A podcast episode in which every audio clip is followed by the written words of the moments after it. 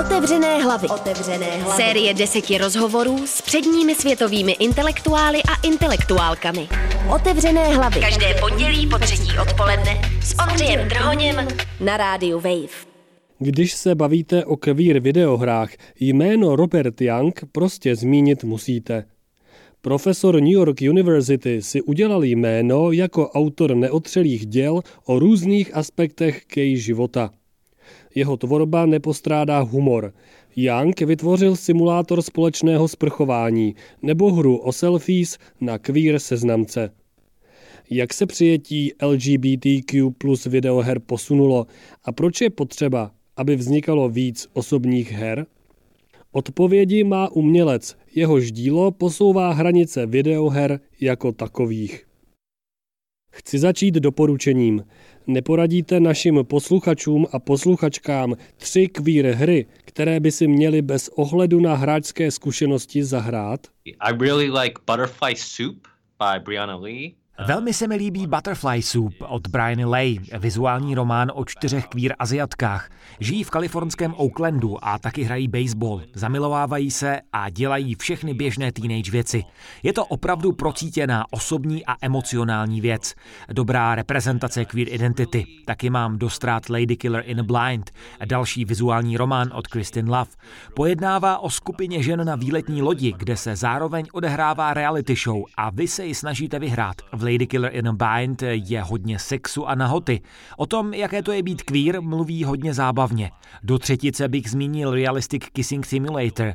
Je to krátká webová hra na dvě minuty a pro dva lidi. Hráč musí nejdřív svolit klíbání a když se o to pokusí, je to hodně zvláštní zážitek. Oba máte hrozně dlouhé jazyky, které mají divnou fyziku, takže třeba můžete jazykem omotat celou hlavu svého protějšku. Je to skoro nelidský způsob líbání, ale jak to s queer hrami bývá, když mluví o něčem cizím, nelidském, jsou to většinou metafory pro náš vlastní tělesný pocit. Um, Jaké to je být queer na sklonku roku 2019 ve videoherním světě? Dost rozporuplné. Na jedné straně víc a víc lidí hraje queer videohry a má povědomí, že to jsou nějací LGBTQ plus vývojáři a vývojářky, kteří queer zkušenosti zpracovávají. To se zlepšuje. Zároveň ale osobně znám opravdu hodně queer autorů a autorek, kteří mají problém v umělecké činnosti pokračovat. Je obtížné se vytvářením queer her uživit. Sice o vás ví víc lidí, ale dnešní klima není umělecké práci na plný úvazek tak úplně nakloněné. Já na plný úvazek pracuji jako profesor New York University. Kdybych pedagogickou kariéru neměl, bylo by o hodně těžší dělat ještě stranou hry. Zároveň si dokážu představit, že ty překážky nemusí být jen materiální, ale taky kulturní. Jak se herní kultura ve vnímání kvír tvorby posunula? Straight people will usually assume progress only goes in one direction. Heterosexuální lidé většinou předpokládají, že se pokrok děje jen jedním směrem. Znáte to, stejnopohlavní svazky jsou povoleny, skvělé, tak to už je všechno v pořádku a situace se jen bude zlepšovat. Ale jak třeba zvolení Donalda Trumpa ukázalo, pokrok se neděje samovolně. Dojde k němu jen, když za něj lidé bojují. Co se týče queer her a kulturního přijetí, je to pořád dost vratké. Pokud jste žena nebo chraň Bůh transžena a pracujete v herním průmyslu, ti takzvaní pařani, gameři po vás i dnes půjdou. Začnou vás hromadně spochybňovat, plnit stránky her negativními recenzemi, pokusí se vás z videoherního světa vyštípat. Online šikana je pořád něco, s čím jako queer marginalizovaný herní vývojář musíte počítat. Je to na nic a v posledních letech se to moc nezměnilo. Je nějaký aspekt širší queer kultury, který se ve hrách zajímavě odráží? Přibývá velkých tříáčkových mainstreamových her, v nichž jsou queer postavy. Například Overwatch od Blizzardu je dobrým příkladem obrovské hry, kde jsou dvě, ano, dvě postavy z asi 40 kanonicky queer. Na jedné straně můžete říct, jo, je to skvělé, pokrok, ale taky se na to můžete dívat tak, že je to sice super z pohledu multimiliardové megakorporace, ale co na to marginalizovaní queer lidé? Ti, kteří se stále snaží dělat hry o své zkušenosti a moc podpory se jim nedostává. Moc z takového pokroku nemají. Vaše hry jsou často zakazovány kvůli nahotě. Třeba na streamovací platformě Twitch si některé z nich nepustíte. Ve hře T-Room jste tak genitálie nahradil zbraněmi. Co jste se během toho všeho dozvěděl o tom, jak společnost a herní kultura k nahotě přistupuje?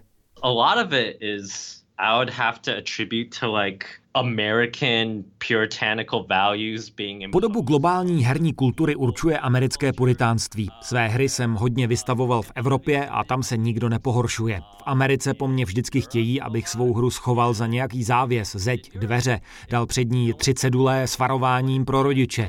V Americe panuje divný dvojí standard. Explicitní násilí je v pořádku, ale explicitní sex nebo nahota už ne. Najdete tu totiž skupiny, které mají jasnou představu o tom, co je a není sexy. Zbraně jsou sexy, nahá těla ne. Nebo ten Overwatch. Ženské postavy v Overwatchi jsou sexy, ale je to ten správný normativní styl sexuality, který typický konzervativní liberální hráč schvaluje. Musíme se ptát, jaké a čí normativní standardy se ve hrách objevují. Ve svých hrách se na to snažím poukázat, dát nějaké stanovisko, ale sám pořád váhám, jestli moje dílo něčemu v tomhle ohledu pomáhá. Jasně, vytvořil jsem hru, kde jsou místo penisů zbraně. Všichni se zasmáli. Dobře, ale nic se nezměnilo. Twitch mé hry stále blokuje a pořád je obtížné dělat hry, které sexualitu obsahují. And, uh, uh, make games about sexuality. Týká se tento dvojitý standard i rozdílu mezi queer a heteronormativní nahotou? It is certainly an important issue and that relates to, you know, like representation and stuff. Ano, ale to je pořád otázka reprezentace. Zrovna včera jsem viděl přednášku Bonnie Ruberg, jako editorů sborníku Queer Games Studies. Mluvili o tom, že herní queer reprezentaci a situaci marginalizovaných vývojářů bychom samozřejmě řešit měli, ale zároveň poukázali na to, že ono queer ve hrách může vypadat taky jako podrývání videoherní heteronormativity. Ruberg o tom nedávno napsal knihu Video Games Have Always Been Queer. Píšou v ní třeba o knize Octodad, o chobotnici jako metafoře pro klasickou maskulinitu, nebo o hře Pong, kterou jde podle Ruberg chápat jako filtrovací tanec dvou postav. To je zajímavý způsob, kterým můžete vztah mezi queer a hrami chápat. Můžete vyprávět queer příběh, graficky ho znázornit, ale podle mě dokážou hry ještě něco víc. Lidé se hádají, co ta třetí věc je. Možná to je ten pocit zhraní, jaké to je hru ovládat, dynamické nebo těžkopádné. Pohybujete se v herním světě rychle nebo pomalu a obtížně. Všechny herní systémy a vlastnosti nesou nějaký náboj, pocity, dojmy, mají fenomenologický aspekt. Ohromně mě to zajímá. Ve svých hrách většinou používám ve velkém fyziku a rád si s ní hraju. Moje díla tak mají velmi zvláštní fyzikální pravidla. Nefungují tak, jak byste čekali. V Rinse and Repeat to byla simulace vody ve sprše. V Hurt Me Plantly zase model lehkého BDSM plácání. Občas to s fyzikální simulací na schvál přeženu. Je to můj způsob, jak kvírovat videohry pomocí podrývání klasických fyzikálních pravidel. Dost z vašich her se ovládá jinak, než jsme zvyklí. Musíte třeba myší replikovat pohyby ruky. Není tohle kvírování ovládacích principů samotných? Dávám si třeba hodně práce s gesty mých postav. Často začínám právě od nějaké jednoduché fyzické činnosti. Hurt Me Plantly začala tak, že jsem si řekl, jaký je nejjednodušší pohyb, který můžou hráči chtít. Bylo to mávnutí rukou. Hele, ono to připomíná plácnutí. A tak vznikla hra o plácání. Ale to je trend, který je vidět na indie scéně obecně. Třeba můj kolega Bennett Fody vytváří hry, ve kterých se queer a tělo hodně spojují. Například v jeho hře QWOP máte kontrolu nad každou z končetin. Ukazuje se, že když ji rozložíte na jednotlivé svaly, je běhání ve skutečnosti hrozně zajímavá a složitá činnost. V rámci globální herní komunity jde najít řadu zajímavých projektů, které řeší tělesnost nebo biomechaniku a kterým nejde o co nejefektivnější, nejjednodušší ovládání jako zbytku herní produkce. Možná by šlo říct, že queer je taky o potom věci zpomalit, pohrát si s normativními představami plynutí času. Máte třeba Natálii Lohet, která dělá hry, v nichž řeší historii softwaru. Aktuálně je vůbec vidět jakýsi retrotrend. Děláte soudobou hru, ale snažíte se, aby vypadala jako z roku 2009 nebo 1999. Je cítit velký zájem o kvír jako archeologii, promýšlení vztahu kvír a historie, znovu objevování zapomenutých dob skrze videohry. Já si ve svých dílech často pohrávám s časem, třeba cooldowny, kdy hru nějaký čas nemůžete hrát, musíte počkat na dokončení nějakého úkonu. A vychází to hodně z mobilních her, které vás často nechají chvíli hrát a když prohrajete, musíte třeba hodinu čekat, než se dobije energie hlavního hrdiny nebo podobně. Líbí se mi myšlenka herního rytmu, který bude hladce zapadat do každodenního života. V rozhovoru na itch.io jste ostatním vývojářům poradil. Měli byste se nebát emocionální zranitelnosti. Výsledkem pak může být něco, co si někdo zahraje a pozná vás víc, než jste sami původně zamýšleli. Jaké části Roberta Younga jsou tedy ve vašich hrách? Jistý herní designér jednou řekl, že pokud jste se při vytváření hry necítili zranitelně, pak jste neudělali umění. Z toho trochu vycházím, i když si nemyslím, že by umělci museli při tvorbě nutně trpět. Podle některých je to ale s hrami jako umělecké formě pro osobní vyjádření těžké. Vyrobit je totiž trvá dlouho, na svém aktuálním projektu dělám už s přestávkami dva roky. Hodně se třeba říká, že hru nemůžete vytvořit jen na základě silného pocitu. Jdete po ulici, něco se vám stane, začnete se cítit fakt naštvaně a řeknete si, OK, udělám o tom, co se mi stalo, hru. Dojdete domů, začnete programovat a nejspíš se budete po pár hodinách cítit už docela v klidu.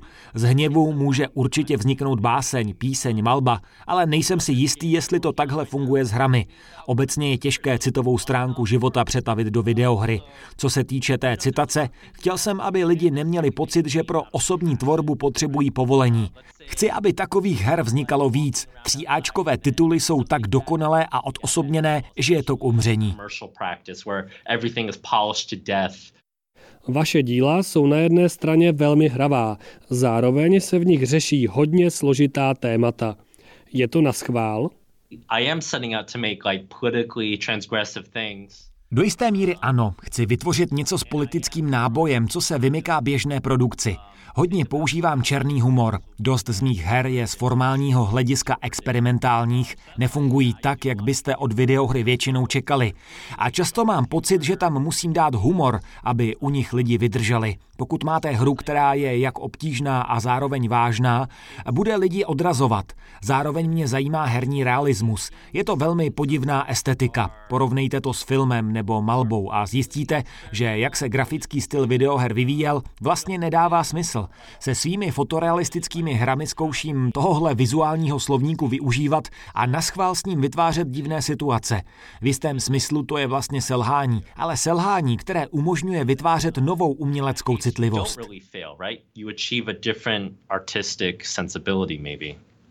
V roce 2017 jste na blog napsal, že hry nejsou, cituji, stroje na empatii. Je to stále pravda? Yes, I still believe video games are not empathy machines um, because... Ano, pořád. Skutečný empatostroj je totiž člověk.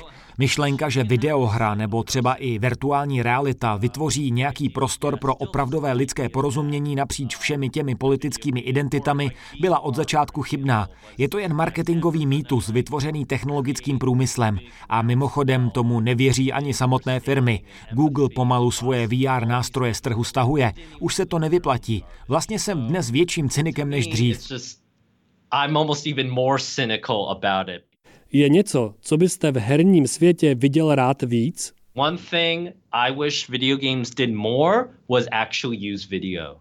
Přál bych si, aby videohry víc pracovaly se skutečným videem. Pokud chcete ve hře mít dramatickou scénu, kde se lidé objímají, brečí a podobně, musíte utratit hrozně moc peněz za motion capture, 3D skenování, animování. To je hrozně práce a navíc si to mohou dovolit jen opravdu velká studia. Co kdybychom prostě používali video, spolupracovali víc s filmaři, nahrávali scény se skutečnými lidmi. V historii videoher byla éra tzv. FMV titulů, které ale už z kořeny vymřely. Myslím ale, že s příchodem streamovací kultury jsme připraveni na druhý život videa a videoher s videem. Něco na tom je, ale musíme přijít na to, co s tím. Um, unravel that and work with it and massage it into something interesting. Slyšeli jste rozhovor s herním designérem Robertem Youngem. Naslyšenou se u dalšího dílu Otevřených hlav těší Ondřej Trhoň. Otevřené hlavy. Otevřené hlavy. Série deseti rozhovorů s předními světovými intelektuály a intelektuálkami. Otevřené hlavy. Každé pondělí po třetí odpoledne s Ondřejem Trhoněm na rádiu Wave.